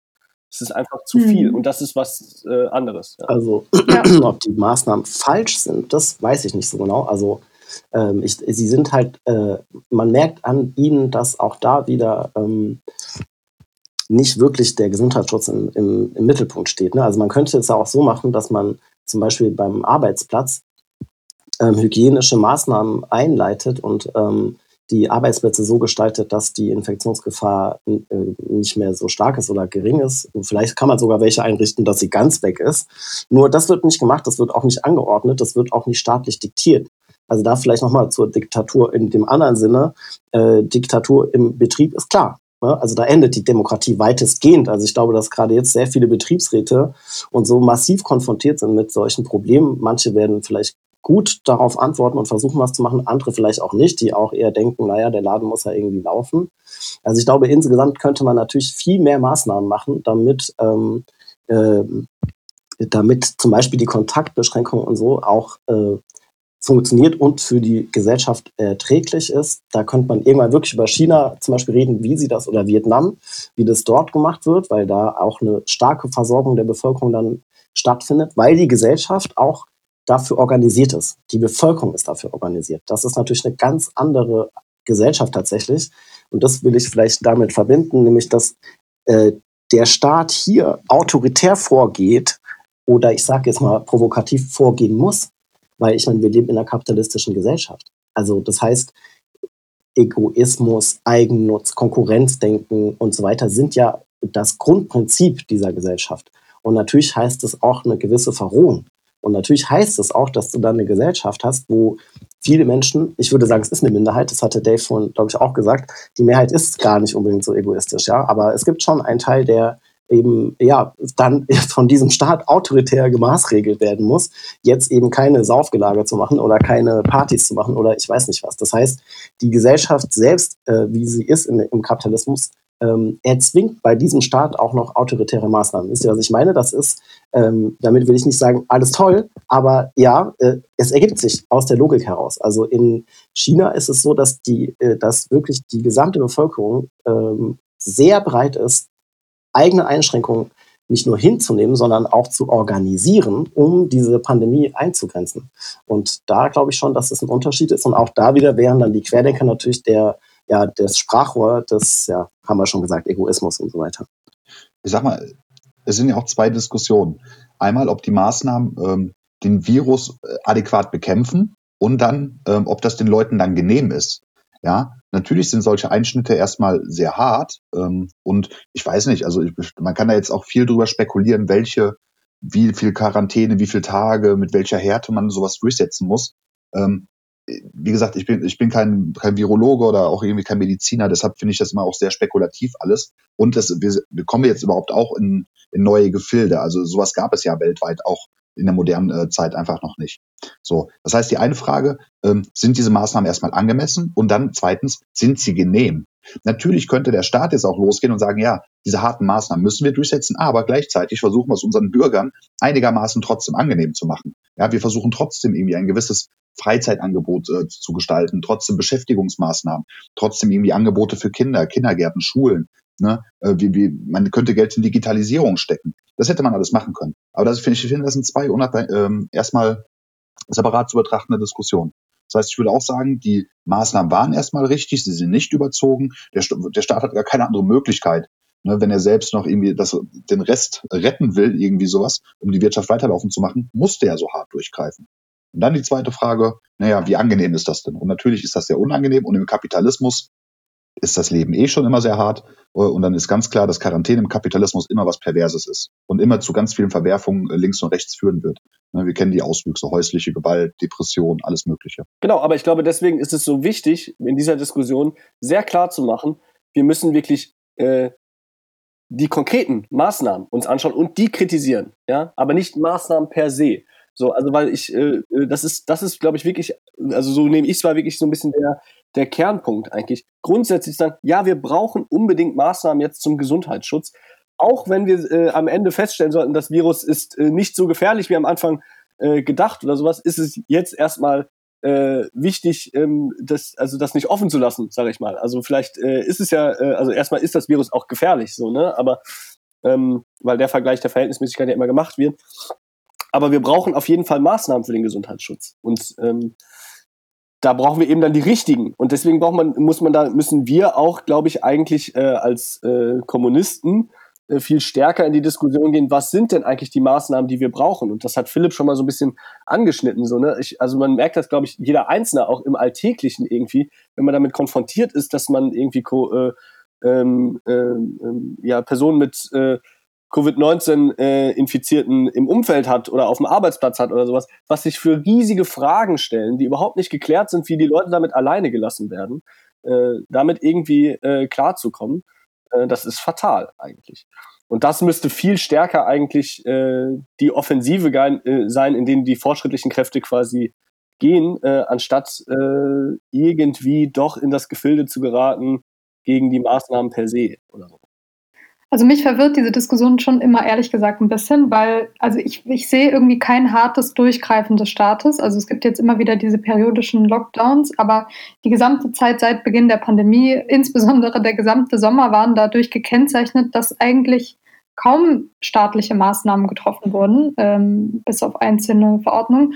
Und ich weiß nicht, in jeder größeren Stadt, wenn man jetzt in diesen Tagen mal auf eine Einkaufsstraße geht, dann denkt man, es gibt kein Corona. Also die Leute laufen einfach alle rum, alle Geschäfte sind offen. Ähm, in vielen äh, Kitas, äh, städtischen Kitas auch und so wird nicht konsequent getestet. Leute gehen zur Arbeit, auch wenn sie wahrscheinlich positiv sind. Die Gesundheitsämter erfassen die ähm, Fälle auf irgendwelchen Zetteln. Also das ist alles ganz weit weg von einem starken Staat, sage ich mal, sondern es ist wirklich genau das Gegenteil, nämlich ähm, ja, ihr lebt jetzt halt alle ein bisschen gefährlicher lebt gefährlich und passt auf euch selbst auf und wenn ihr sterbt, dann habt ihr halt nicht gut genug aufgepasst. Also ich glaube, wenn man wirklich im internationalen Vergleich das macht, dann wird man sehen, dass ähm, man in Deutschland eigentlich nicht von einem harten Durchgreifen des Staates reden kann. Und das ist dann schon ein bisschen verrückt, dass alle linken Gruppen eigentlich und alle kommunistischen Gruppen das genau anders einschätzen. Also ich habe bis auf ein, zwei Ausnahmen eigentlich niemanden gesehen, der jetzt in Frage stellt, dass es jetzt gerade ein hartes Durchgreifen des Staates gäbe. Guter Hinweis. Lass uns doch äh, die ähm, nochmal jetzt wirklich da ein bisschen genauer rein, reingehen. Das haben wir jetzt so aufgeschoben. Das sollten wir auf jeden Fall äh, nochmal machen. Was sagen denn tatsächlich die kommunistischen Kräfte dazu, beziehungsweise was ist denn von dieser Diskussion um ähm, die äh, ja, autoritäre um, autoritärer Staatsumbau zu halten, äh, mit Bundeswehreinsatz im Innern, Ver Versammlungsfreiheit äh, und so weiter? ist das, ähm, ist da was Wahres dran? Ich meine, wir haben das schon gesagt, prinzipiell ähm, immer, immer auch die Gefahr, äh, dass der Staat das äh, in der Form nutzt. Aber was haltet ihr von diesen Positionen? Sind die die äh, richtigen quasi? Ich weiß nicht, vielleicht würde es Sinn machen, dass wir nochmal ein bisschen zusammentragen, welche Positionen es denn überhaupt gibt. Also sie sind sich äh, zum großen Teil sehr ähnlich, würde ich sagen. Also die meisten für uns vielleicht relevanten kommunistischen Organisationen also haben sehr ähnliche Einschätzungen. Aber es gibt auch ein paar Unterschiede. Ich kann vielleicht einfach mal damit anfangen. Genau, leg mal los, einfach ein bisschen was nochmal vorzustellen, dann können wir, glaube ich, noch ein bisschen konkreter drauf eingehen. Genau, also ich, insgesamt muss man, glaube ich, sagen, dass, es, ähm, dass die Positionen sich auch verändert haben immer wieder und dass man schon bei allen Organisationen und auch bei uns selbst, also wir sollten uns auch unsere eigenen alten Stellungnahmen nochmal angucken, merkt, dass es so ein Ausloten der Positionen gibt und ähm, man auch noch viele offene Fragen hat. Aber ich glaube, eine Einigkeit gibt es in eigentlich bestimmten Organisationen, also DKP, MLPD, KPD, Kommunistischer Aufbau, ähm, Teilen der Linkspartei, auf jeden Fall darüber, dass es eine Einschränkung der Grundrechte gab, ein Abbau stattfindet und dass dieser zu verurteilen sei. Die DKP Brandenburg schreibt zum Beispiel, dass es überzogene Maßnahmen sind. Ähm, das DKP-Forderungspapier äh, zur Pandemie sagt, dass es äh, sich um eine unkontrollierte Grundrechtseinschränkung handelt und dass ähm, per Verordnung massiv demokratische Grundrechte außer Kraft gesetzt werden können. Ähm, auch der kommunistische Aufbau sagt so etwas Ähnliches. Sie schreiben, die demokratischen Grundrechte werden uns vor unseren Augen genommen und ausgehöhlt, doch ein kollektiver Aufschrei, eine gemeinsame Reaktion der politischen Widerstandsbewegung oder auch nur der Revolutionären fehlt. Worin bestehen diese Grundrechtseinschränkungen ähm, laut diesen Organisationen? Also fast alle kritisieren eigentlich äh, die Einschränkung der Versammlungsfreiheit. Ähm, zur MLPD-Position habe ich vorhin schon was gesagt, weil sie die einzigen sind, die das so ein bisschen versuchen konkret zu machen und sich auch in ein Verhältnis zu den Querdenkern äh, zu setzen und ähm, auf sie diese Frage der Versammlungsfreiheit anzuwenden. Ähm, Jola Jelpke schreibt zum Beispiel, dass eigentlich im Frühjahr mit den Maßnahmen das Versammlungsrecht massiv eingeschränkt werden sollte, es aber durch die Aktionen der Massen verhindert wurde. Also dass wir es eigentlich sozusagen schon mit einem erfolgreichen Abwehrkampf zu tun haben. Fast alle kritisieren auch, dass es, äh, der, also der, die ähm, Beschlussfassung, ähm, der Prozess der Beschlussfassung des Infektionsschutzgesetzes ein undemokratischer Prozess war und dass den Gesundheitsbehörden unzulässige Vollmachten gegeben wurden, dem Bundesgesundheitsministerium und der Bundestag äh, entmachtet wurde. So sagt Patrick Köbele zum Beispiel in seinem Podcast zum Infektionsschutzgesetz, dass der Gesundheitsminister unermessliche Macht erlange und dass ähm, Kontrolle und Mitsprache der Parlamente eingeschränkt werden. Was im Rahmen der Notstandsgesetze bisher nur für den Kriegsfall galt, soll in Friedenszeiten erprobt und möglich gemacht werden. Da sind wir ein bisschen wieder bei der Frage von vorhin, inwiefern die Gesetze dann auch nach der Pandemie ähm, weiter ja, weiter gelten sollen. Ähm, genau, weitere Punkte, die eigentlich allen wichtig sind, ist, äh, dass die Überwachung ausgebaut werden soll, dass ähm, die Privatsphäre nicht mehr geschützt wird. Äh, die DKP fordert zum Beispiel Hände weg von unseren Wohnungen. Die Privatsphäre ist zu schützen gegen Überwachung, Datenklau und Handyortung. Ähm, und ähm, dann die Bundeswehr im Inneren, das hatten wir auch vorhin schon, der Ausbau des Polizeistaates. Und zwar sowohl im Hinblick auf äh, eine größere Akzeptanz in der Bevölkerung, eine allgemeine Militarisierung der Bevölkerung, eine Formierung der Gesellschaft. Das, da sind wir wieder bei diesem reaktionären Staatsumbau, wo wir vielleicht dann auch gleich nochmal intensiver drauf eingehen können. Und ähm, während die DKP diesen Gesamtprozess einordnet in diese reaktionäre Formierung, sagt die MRPD zum Beispiel explizit, dass es ein Faschisierungsprozess des Staatsapparates ist. Und äh, die DKP und auch andere grenzen sich eigentlich ziemlich explizit davon ab. Also die sagen, wir gehen jetzt nicht auf einen neuen Faschismus zu, sondern es ist einfach eine Veränderung der Qualität ähm, ja, der reaktionären Staatsinstrumente. Uneinigkeiten vielleicht noch am Ende gibt es vor allem über die Frage, also welche Art dieser Formierung ist, aber auch wie die Corona-Demos einzuschätzen sind, die Querdenken einzuschätzen sind und wie man sich auf sie bezieht. Das hat der Philipp ja auch schon ein bisschen angerissen. Ähm, aber in dieser grundlegenden Einschätzung der Entwicklung der Maßnahmen ist man sich eigentlich einig.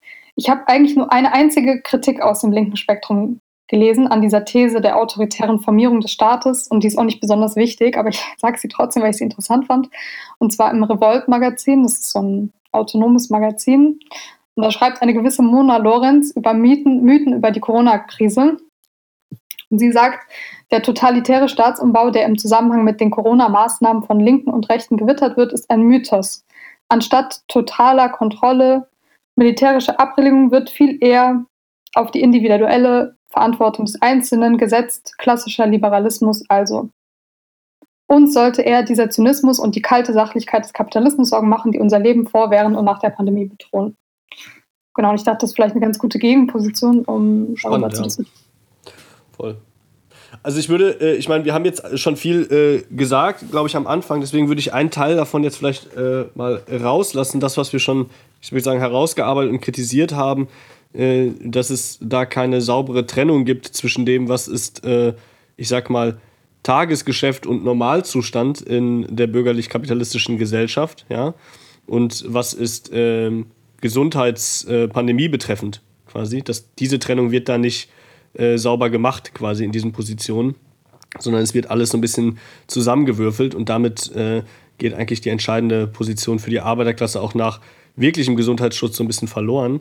Aber das, was ich jetzt nochmal mehr äh, fokussieren würde, die Frage, äh, ist denn tatsächlich, ähm, also Philipp hatte das auch schon ein bisschen angerissen, aber wir können mal ein bisschen reingehen, ist denn tatsächlich ähm, davon auszugehen, dass der bürgerliche Staat gerade autoritärer wird? Also wirklich seine Qualität äh, in der Herrschaftsform sich äh, verändert? Also ich glaube, äh, ich will, ja, ich glaube, man muss doch nochmal, äh, ja, das Problem ist immer, man muss eigentlich schon sehr konkret über die Maßnahmen und die ähm, Anwendung diskutieren. Äh, ich weiß noch, äh, relativ am Anfang der Pandemie und dann auch am 1. Mai hat der Arbeiterbund für den Wiederaufbau der KPD zum Beispiel davon gesprochen, dass jetzt der Faschismus errichtet wird oder dass die faschistische Gefahr zunimmt und es jetzt Richtung Faschismus geht. Ne? Und das war ein bisschen absurd, muss ich sagen, weil, ähm, wenn ich mich nicht täusche oder falsch erinnere, war es so, dass es gleichzeitig eine angemeldete Kundgebung mit Einhaltung der Abstände und so weiter gab. Also damit war natürlich dann vollkommen unklar, was meinen Sie jetzt eigentlich genau damit? Ähm, außer wenn sie sagen wollen, ten, wir, wir wollen halt nicht diese ähm, Auflagen einhalten, was sie, glaube ich, so explizit auch nicht gesagt haben. Aber es war quasi, es gab eine angemeldete und dann auch stattfindende Kundgebung ähm, und trotzdem war die Rede davon, dass die faschistische, also dass der Faschismus jetzt kommt, so ungefähr. Das äh, würde ich auch, also ohne schon klar diesen Staat irgendwie verharmlosen zu wollen, aber es gab Streiks dieses Jahr, äh, es gab Demonstrationen und so weiter. Das heißt, ich sehe eigentlich nicht, dass jetzt gerade ein allgemeiner Angriff auf das Versammlungsrecht stattfindet. Das finde ich nicht, sondern wenn, dann müsste man auch darüber diskutieren, ja gut, die Auflagen, was die Pandemie anbetrifft, die sind halt nicht gut. Ne? Es ist aber damit überhaupt nicht gemeint von mir, äh, dass der Staat nicht das Versammlungsrecht angreifen wollen würde im Allgemeinen. Doch, das will er schon. Also Blockupy zum Beispiel, die Proteste 2012, die Demos waren verboten. Und ich meine, das war eine krasse Situation. Ich erinnere mich noch, wie wir durch Frankfurt gelaufen sind und du musstest wirklich überall gucken, ah, da ist Polizei und hier ist Polizei und wo können wir uns jetzt irgendwie versammeln? Und das war ein ganz klar politisches Verbot. Ne? Also da, deshalb man darf sich natürlich keinerlei falsche Vorstellungen machen, dass wenn es äh, dem Staat nicht passt, dann macht er das natürlich ganz klar hart. Nur sehe ich jetzt gerade nicht unbedingt, äh, dass er da massiver vorgeht oder so. Also ich könnte im Moment keine konkreten Anhaltspunkte erkennen.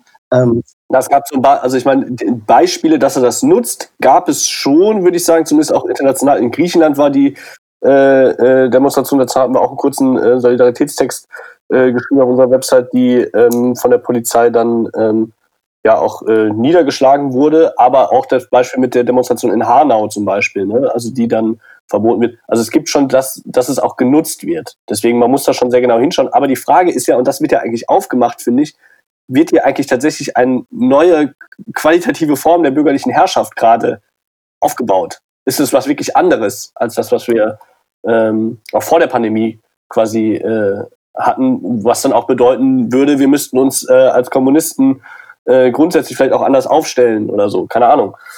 Ähm, das ist so ein bisschen das, was impliziert wird, finde ich, oder? Ja, also vielleicht noch ein Hinweis auf einen Text von Wolf Wetzel, den ich auch sehr schätze, der die besten Analysen zu NSU und so weiter äh, gemacht hat. Also wirklich ähm, ein sehr guter Genosse. Ähm, er sagt jetzt im Moment allerdings auch so, mh, hm, die Linken dürfen nicht einfach so reagieren auf die Querdenken-Proteste, dass das nur Verschwörungstheoretiker sind und so weiter, sondern sie müssen erkennen, dass da etwas ausgedrückt wird gegen den Ausnahmezustand, was eben auch richtig sei. Und er versucht dann zu sagen, äh, warum denn die äh, Bourgeoisie jetzt gerade das macht. Und das ist interessant, äh, und ich würde ihm sogar äh, in der allgemeinen Beschreibung, äh, was sich gerade im Kapitalismus oder Imperialismus weltweit verändert, zustimmen, so im, im Großen und Ganzen. Ähm, nur glaube ich nicht, dass man daraus ableiten kann, dass jetzt die ähm, also erstens ist es äh, falsch, dann irgendwie zu denken, dass das mit der Pandemie vielleicht dann gar nicht so das Ding ist. Und äh, die Querdenker werden auch falsch eingeschätzt, äh, was er über die Veränderung des Kapitalismus sagt. Also deshalb will ich kurz Bezug nehmen auf die Frage von Max, ist, dass eben diese Phase des neoliberalen Kapitalismus ähm, jetzt vorbei sei und jetzt ähm, stärker wieder der Staat eine Rolle spielen müsse. Ja? Der Kapitalismus mit dem starken Staat, ja, was man an der Verschuldung erkennt und so weiter. Und er zitiert dann auch ziemlich viel zum Beispiel von Klaus Schwab vom äh, Weltwirtschaftsforum in Davos und ähm, andere äh, Strategen. Ja? Und äh, ich finde das interessant, weil wir sollten uns auch damit beschäftigen, wie die bürgerlichen Strategen eigentlich gerade denken, diese Pandemie zu nutzen und wie sie damit ja meiner Ansicht nach erstmal nur reflektieren, was objektiv sich im imperialistischen Gefüge verändert. Weil natürlich sind die Märkte noch viel umkämpfter als 2008 bei der Wirtschaftskrise. China strebt auf, die anderen äh, geraten in Bedrängnis. Und äh, das heißt, sie werden äh, Protektionismus, äh, Zölle, diese ganzen Sachen, die wir schon seit Jahren beobachten, das wird sich natürlich verschärfen. Und sie werden dafür eine politische Strategie sich überlegen. Also das heißt, es ist schon eine interessante Diskussion, sich das anzugucken. Aber äh, damit äh, glaube ich nicht, dass man jetzt sagen kann, dass, wie soll ich das sagen, also es war vorher schon nicht einfach nur ne neoliberal. Es war kein Nachtwächterstaat, das stimmt nicht. Das war der Staat hat äh, die ganze Zeit massive Mittel äh, aufgewendet, um das Kapital zu schützen. Äh, also, wisst ihr, was ich meine? Man muss dann trotzdem dabei konkret bleiben. Und ich sehe im Moment, bestimmte Dinge werden sie versuchen, durch die, also mit der Pandemie zu nutzen. Aber ähm, ja, also hin zu einem direkt autoritären System in Deutschland jetzt es war ja vorher schon eins, aber jetzt, äh, wo die Verschärfung genau stattfinden kann. Ich frage mich in diesem Zusammenhang auch immer, selbst wenn man annimmt, dass das stimmen würde, dass es davor diesen neoliberalen Staat gab und der jetzt abgebaut wird oder der Staat oder dass der Staat insgesamt einfach stärker wird sozusagen, warum das davor dann irgendwie besser sein sollte. Also weil das wird ja dann immer gegeneinander aufgebaut. Und dann wird, dann wird gesagt, wir müssen jetzt verhindern, dass es diese Entwicklung gibt. Aber also das ist ja vollkommen verrückt, dann zu sagen, okay, wir verteidigen jetzt den neoliberalen Normalzustand, wenn, wenn, man, wenn, wenn man davon ausgeht, dass es diesen davor gab. Also das Argument ist ja eher, oder? So verstehe ich es, also dass gesagt wird, äh, wirklich die Kampfbedingungen sind andere, oder? Und das finde ich nachvollziehbar erstmal. Also wenn man sagt, also das, das stimmt schon, was du sagst, dass es genau in sowas Problematisches umschwenken kann, irgendwie, ne? Allgemein zu sagen, und das ist immer die Diskussion, wir hatten sie jetzt bei den letzten Podcasts immer wieder auch, ne? Wenn man äh, den äh, Faschismus als Gegner quasi vor der Nase hat, äh, dann äh, geraten alle kommunistisch-revolutionären Kräfte auch dazu, dann plötzlich den, äh, ähm, die bürgerliche Demokratie zu verteidigen und teilweise eben mit Recht, aber das ist eben die Frage, hat man hier einen äh, Faschismus äh, an der Macht vor der Nase eigentlich? Ähm, äh, dann äh, also betrifft es quasi die Frage von Versammlungsfreiheit, von der Möglichkeit, seine Position öffentlich äh, äh, kundzutun, von der Möglichkeit zu streiken äh, und so weiter und so fort. Dann äh, müsste man diese Rechte schon verteidigen, denke ich, klar. Aber ähm, ist, es, ist das so? Aber die Frage ist ja auch, also ob selbst die Autoren dieser Artikel denken, dass wir jetzt den Faschismus vor der Tür haben. Das glaube ich nämlich nicht, dass sie das meinen. Also ich glaube, sie meinen damit, Jetzt gibt es einen Staat, der greift halt härter durch und ändert einen Teil seines Instrumentariums und mischt sich mehr ein, sozusagen.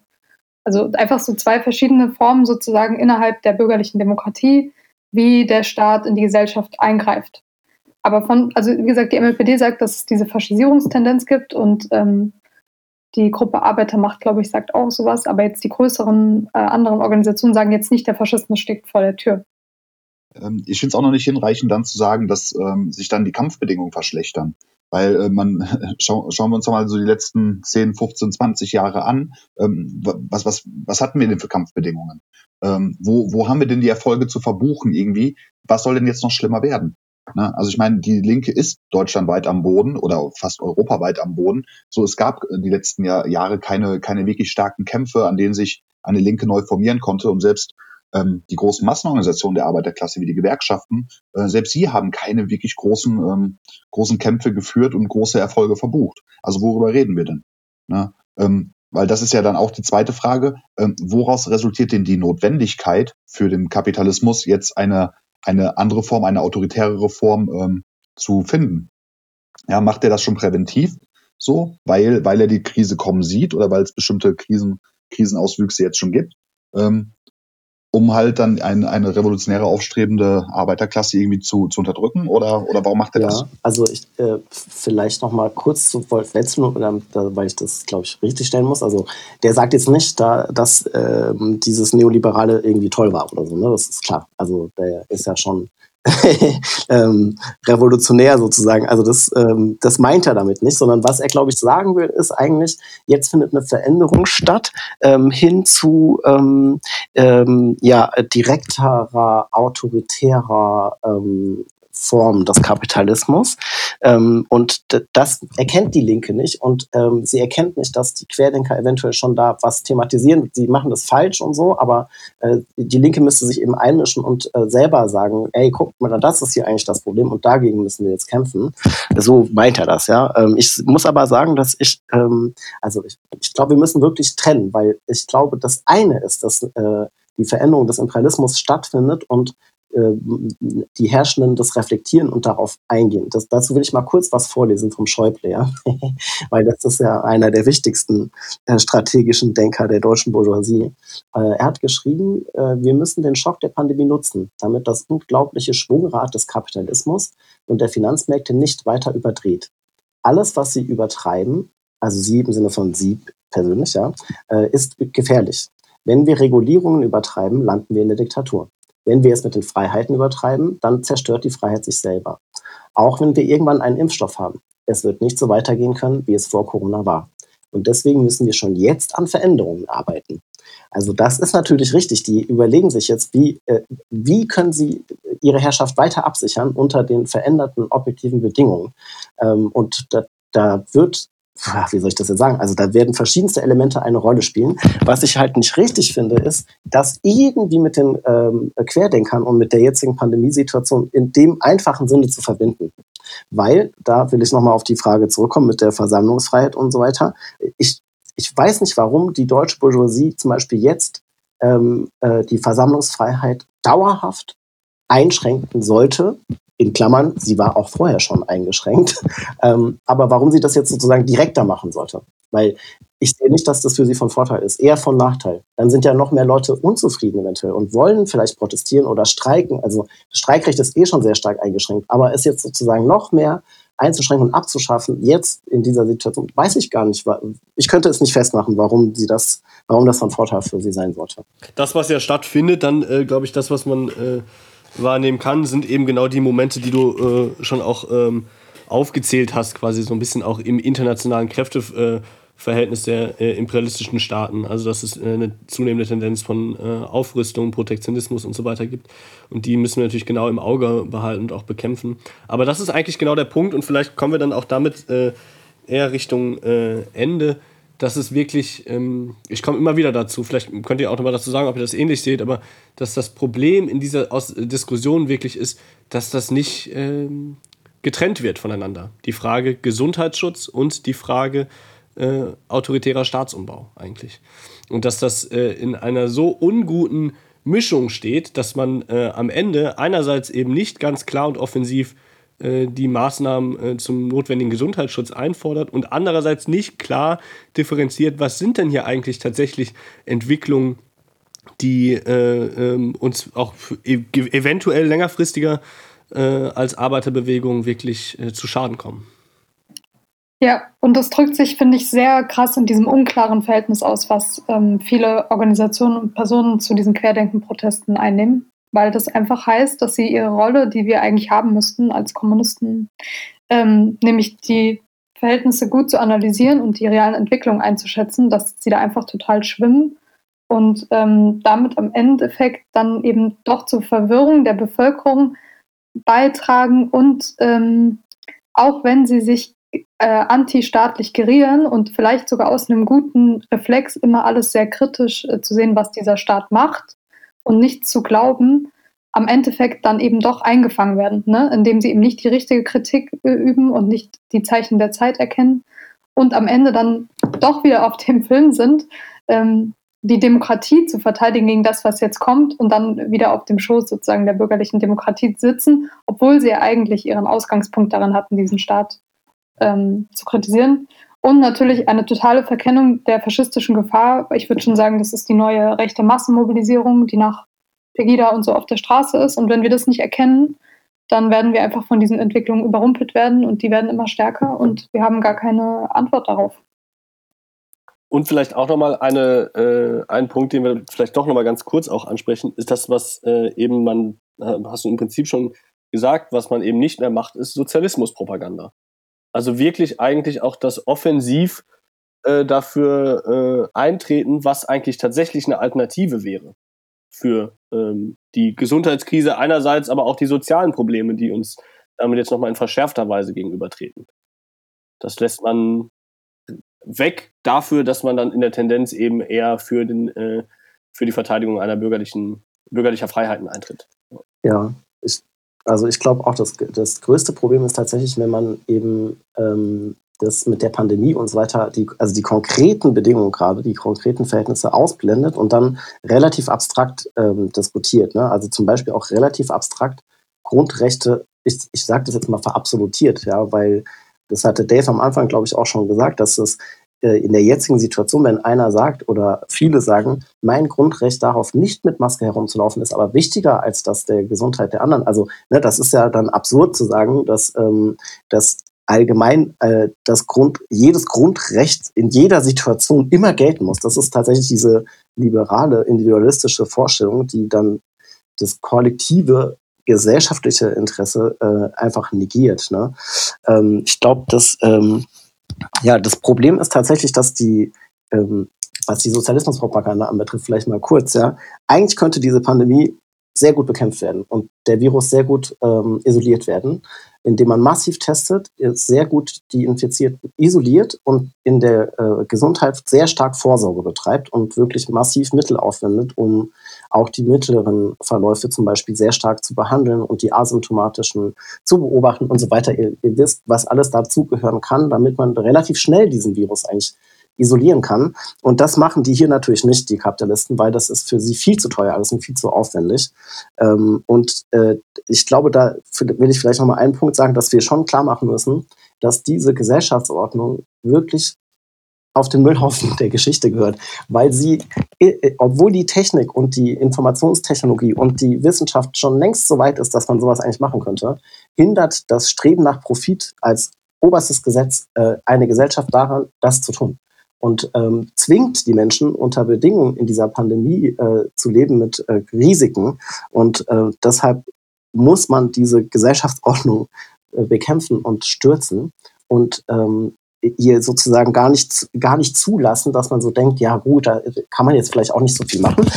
Ähm, was nämlich dabei entsteht ist, darauf will ich noch vielleicht zum Schluss hinaus, ist mehr eine ideologische Diskussion auch, ähm, dass dann so Vorstellungen von, ähm, ja, der Körper, der muss es selber abwehren. Also da, da müssen wir einfach alle durch. Ja? Die körpereigenen Abwehrkräfte müssen gestärkt werden und dann äh, geht der Virus auch wieder weg. Ja? Und das ist auch viel gesünder und natürlicher. Also diese naturromantischen Vorstellungen reflektieren ja einfach nur dieses reale Handeln der Bourgeoisie und ihres Staates, sind aber also eigentlich, äh, ja, wie soll ich sagen, die sind schon krass. Also die sind ja, das heißt ja, der Stärkere gewinnt, ja, der überlebt. Der hat dann Glück gehabt, der andere, na ja, hast du vielleicht da ein Problem gehabt mit deinen Genen und so, na ja, dann hast du halt Pech gehabt. Und diese Vorstellungen, die nehmen zu und es gibt eine nicht repräsentative Studie vom, von einem Institut für äh, Protest- und Bewegungsforschung über die Querdenker. Die haben so Umfragen dort gemacht. Und dort sagt wirklich eine sehr große Mehrheit, dass ähm, äh, ja, dass eben viel mehr der, die körpereigenen Abwehrkräfte genutzt werden müssten und Naturmedizin genutzt werden müsste und so weiter. Also äh, wir finden sozusagen diese reaktionäre Widerspiegelung auf der Straße und das ist dann, dann ein Problem, wenn, also es ist gar kein Problem, wenn wir als Linke und Kommunisten darüber nachdenken, ah, wie, wie verändert sich der Kapitalismus und der Staat und so weiter, aber dann nicht mehr erkennen, ey, guck mal, das äh, entspricht aber genau dieser Veränderung, die sehr negativ ist. Also damit meine ich die Querdenkerbewegung. Voll. Ich glaube, es ist ein äh, guter Schlusspunkt. Ähm, und äh, wir sind auch äh, schon wieder doch sehr viel länger geworden, obwohl wir uns ein bisschen fokussieren wollten. Trotzdem, glaube ich, eine sehr äh, gute Diskussion, um das so ein bisschen auseinander zu pflücken. Ähm, ich will auch gar nicht ähm, lange äh, Abmoderation machen, nur dass wir äh, uns auch weiter mit den Querdenkern sicherlich beschäftigen werden in verschiedenster Art und Weise, unter anderem auch mit der Frage des Impfens äh, ähm, bald dazu nochmal was äh, veröffentlichen wollen und ähm, wir da weiter dranbleiben an der Diskussion, auch gerade an der Frage, inwiefern verändert sich denn tatsächlich äh, gegebenenfalls der äh, bürgerliche Staat, äh, der deutsche Imperialismus. Ähm, das wird auch weiterhin eine Frage sein, die wir sehr ähm, genau diskutieren müssen. Ich äh, danke euch auf jeden Fall, euch dreien, äh, dass ihr dabei wart und mitdiskutiert habt und hoffe, dass äh, ein bisschen was äh, rumgekommen ist bei der Diskussion und äh, auf ein nächstes Mal gerne wieder. Kommunistische Organisation. Podcast.